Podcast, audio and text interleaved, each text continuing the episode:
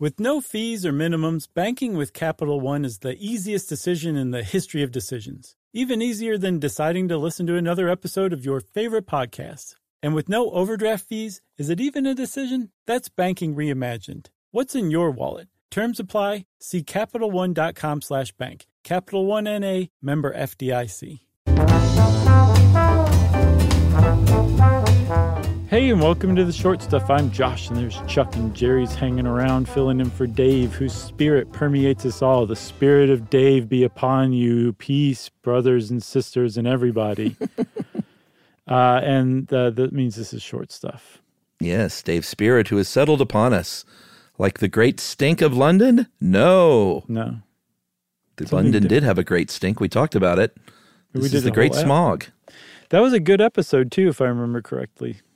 Sure, they got a stink and a smog, and they were Yeah. both great. Poor London. I mean, come on. There's a lot of terrible things happening to the air over there, and technically it's their own fault, but still, you hate to you hate for that to happen to anybody. That's right. Uh, this was a smog in 1952, specifically December 5th, when uh, the day started off okay, but then as it is London, uh, not surprising, a fog starts to roll in, as it often does.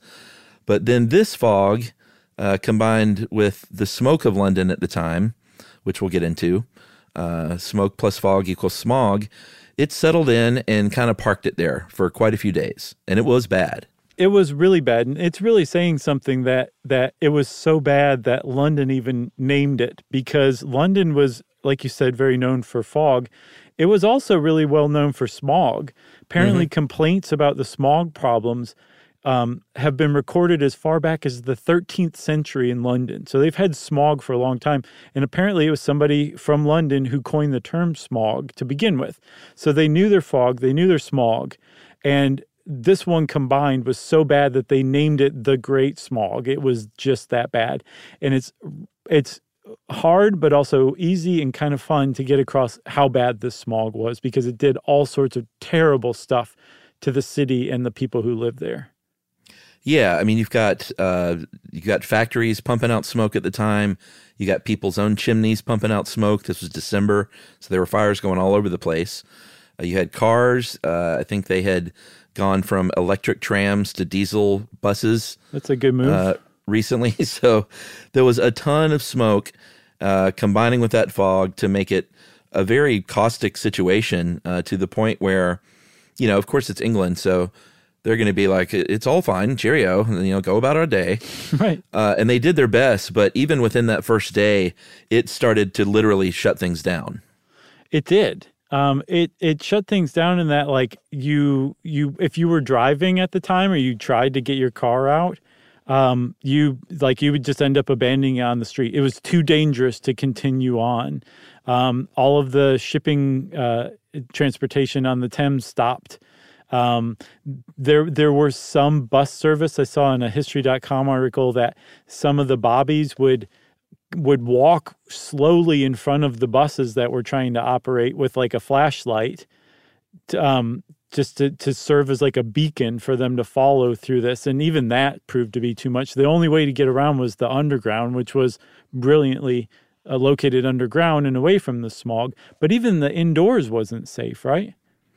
Yeah, but first of all, you're talking about cars. Are you saying that someone might leave their flat and go down to their garage to get in the car, and it would be so bad they might get uh, scared and hide in their boot? Oh man, that was beautiful. You just earned us a lot more British listeners, I think. A lot more pence? Mm, No, I think you just lost a few. Yeah, okay. Uh, yeah, things were bad indoors. I think there were reports of um, it, it- movie theaters that couldn't show the movie because you couldn't see the screen. Uh, there were reports of people not being able to see their feet, walking around, standing up, not being able to look down. I wish I knew the British word for feet. Uh, shods. They couldn't see their shods. But it's That's spelled like. Worcestershire. Okay. That's great. But imagine that. Imagine looking down and there's smog, not just fog, smog that is making Yes. you choke and cough and wheeze. it's so thick that you cannot see your own feet. This is part of the problem. I did not see this. I couldn't find confirmation of this. Yumi told me about this, and she was reading me some stuff about it. One of the things she found was that people would would accidentally walk into the Thames, and they couldn't get out because they couldn't see the Thames from the smog, and they would drown. Like it was Do that ever- bad. Is, she uh, working as a research assistant? pretty pretty now? much? No, yeah, I got her on the payroll. How do I get that? You already have that, buddy. Who's that? Yumi? Oh, I thought you meant like, how do you get that role? No, how do I get it for myself? I You need want your own? research I don't know. Um, I don't know. Uh, how about your daughter? She's getting to, to reading age. Yeah, she's not into this. Trainer young, Chuck. I'm trying to. I get we get emails from people like, "Oh, my kid is six or seven, and they know. listen to the show." I'm like, "Really? Yeah. All right." I think it's just not. It's not so much that she's not into it. It's just that's what her dad does, and who finds whatever their dad does interesting? Nobody. She flipped out when we were on Jeopardy. Oh, did she really? What'd she think about that? Oh, just, I mean, we watched Jeopardy, so she just thought it was the coolest thing ever. Oh, that's really cool. So it wasn't like a special, like, sit here and be quiet and watch this TV show that you've never heard of before thing. She watches Jeopardy? Uh, she watches it some with me, and she every time I answer a question first, she's like, she thinks it's some kind of weird black magic. So that's the thing, though. I think that proves my point. She is into it and smart and curious. It's just that she's not into whatever her dad's job is. That's what I think it is. yeah, I mean, she loves story pirates. That's her jam. Oh, yeah. Pete's Uh, thing, right? Yeah, it was made by our friend, in part by our friend Peter McNerney. And I, I keep telling her, Peter and Beth and their family came to Georgia and we all went to the lake together a few years ago. And I keep telling her, I was like, you know, Peter, he went to the lake with us. She's like, really? And I'll show her pictures and she's like, that's him? I don't remember that. That's him. Hey, that's the guy from the Valvoline commercial. that's the guy from the AT&T commercial. he was in a Super Bowl spot. He's in tons of stuff. Yeah. All right. So enough of Peter McNerney. Let's take a break and we'll talk more about the smog right after this.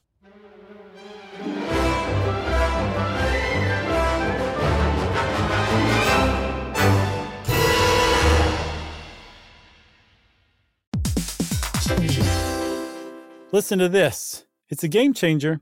Amazon is now in healthcare. Yes, Amazon. It's called Amazon One Medical. They offer same day appointments, and if that's not convenient enough for you, they also have 24 7 virtual care. Yeah, you know, imagine you're feeling so sick that even the thought of getting out of bed is just too much for you. With Amazon One Medical, you don't have to leave the house. Of course, what good is that if you then have to drag yourself to the pharmacy? But you don't have to do that either because of Amazon Pharmacy. It makes a lot of sense. Delivering things fast is what Amazon is known for, and that's exactly what they do here. They'll deliver your prescriptions directly to your door. No waiting in pharmacy lines with people who probably all have something worse than whatever you're there for. Again, this is a game changer. Thanks to Amazon Pharmacy and Amazon One Medical, healthcare just got less painful.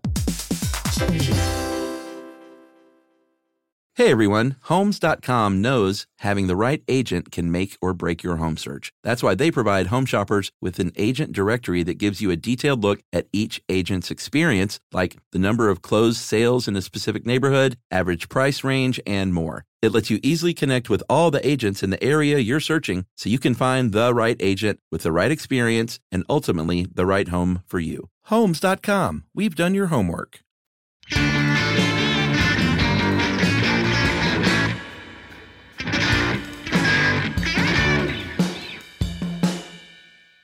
So it's really fun to talk about all the stuff that just went awry during this this fog. Like you said, people couldn't see movies anymore because there's so much smog that came in.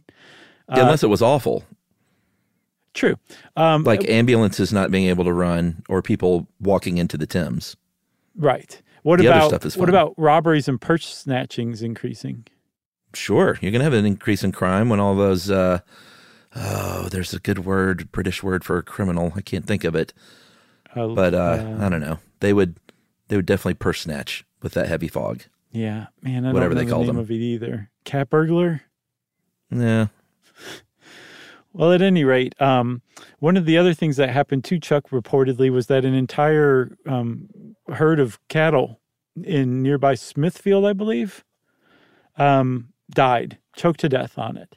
And that really reveals like just how how much this this how bad this was and and I, I don't know if we've said it or not yet but this didn't go on like just on december um, december 5th 1952 this went on for five days and it kept Yeah. getting worse and the whole reason it kept getting worse is because remember our heat waves episode Yes.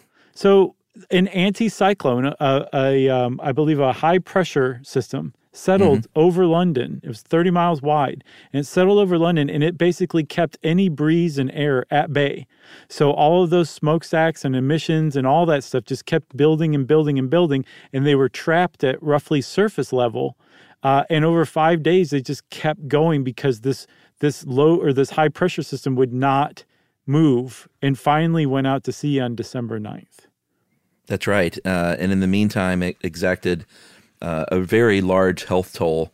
Uh, there have been differing uh, numbers on people that they can directly attribute to dying as a result of the Great Smog. Mm-hmm. I think back then they said it was about 4,000 people. Uh, these days, people say it might be more like 12,000 people. Yeah. Uh, that is an astounding number of people to, um, and you know, granted, some of these people were probably had you know breathing issues or asthmatic or COPD, but it would push them to death. Uh, I don't know about like completely healthy people that died within those five days, but twelve thousand people is a lot of people, no matter how you slice it. Yeah. Over five days, that wouldn't, I mean, the point is these people wouldn't have otherwise died. That's those Yes. deaths, like directly attributable to this. And it was so bad that the British government basically was forced to act. Um, they came up uh, four years later with the Clean Air Act. And this is the 50s, and they're coming up with a Clean Air Act. Like it, when you think about environmental policy and, and movements and stuff, you typically think of 1970 as like the beginning of that. That's how bad this smog was that they came out with a Clean Air Act in 1956 directly because of that smog event. Yeah, I mean, L.A. I, I remember when I was living there, people would say, "Oh man, can you imagine living here in the 1950s and like when it was just so clean and beautiful?" And the 1950s in L.A. were awful. Yeah. terrible, terrible smog back then. And the smog, I think, got worse in LA through the 70s and then things started getting better. But it's way better now than it ever used to be, as well as in London, thanks to stuff like the Clean Air Act. And then I think later on, uh, there was another smog crisis in 62 where they, um, I think they added some more teeth to the Clean Air Act. But, you know, basically they offered a lot of incentives, they offered a lot of restrictions on industry and, you know, people. But they also said, hey, why don't we try things like electricity or natural gas Right. or oil? And we, instead of burning this coal all over the place. And it worked. I don't believe there's been a great smog since 1962. So, way to go, London. Way to pull it out. Go London. Uh, you got anything else? I got nothing else except to say that we want to one day come back to London and do more live shows. Yeah, totally. Agreed. And um, in the meantime, uh, thank you for listening, London. Thank you for listening to the rest of the world. And thank you most of all, Chuck, I think we can say to Yumi for coming up with this one, too. Oh, it was her idea. Yeah, she's the one who told me about it. Ah, We got to get her on the on the payroll. I got her covered. Okay. Okay. Uh, everybody, short stuff is out. Stuff You Should Know is a production of iHeartRadio. For more podcasts from iHeartRadio, visit the iHeartRadio app, Apple Podcasts, or wherever you listen to your favorite shows.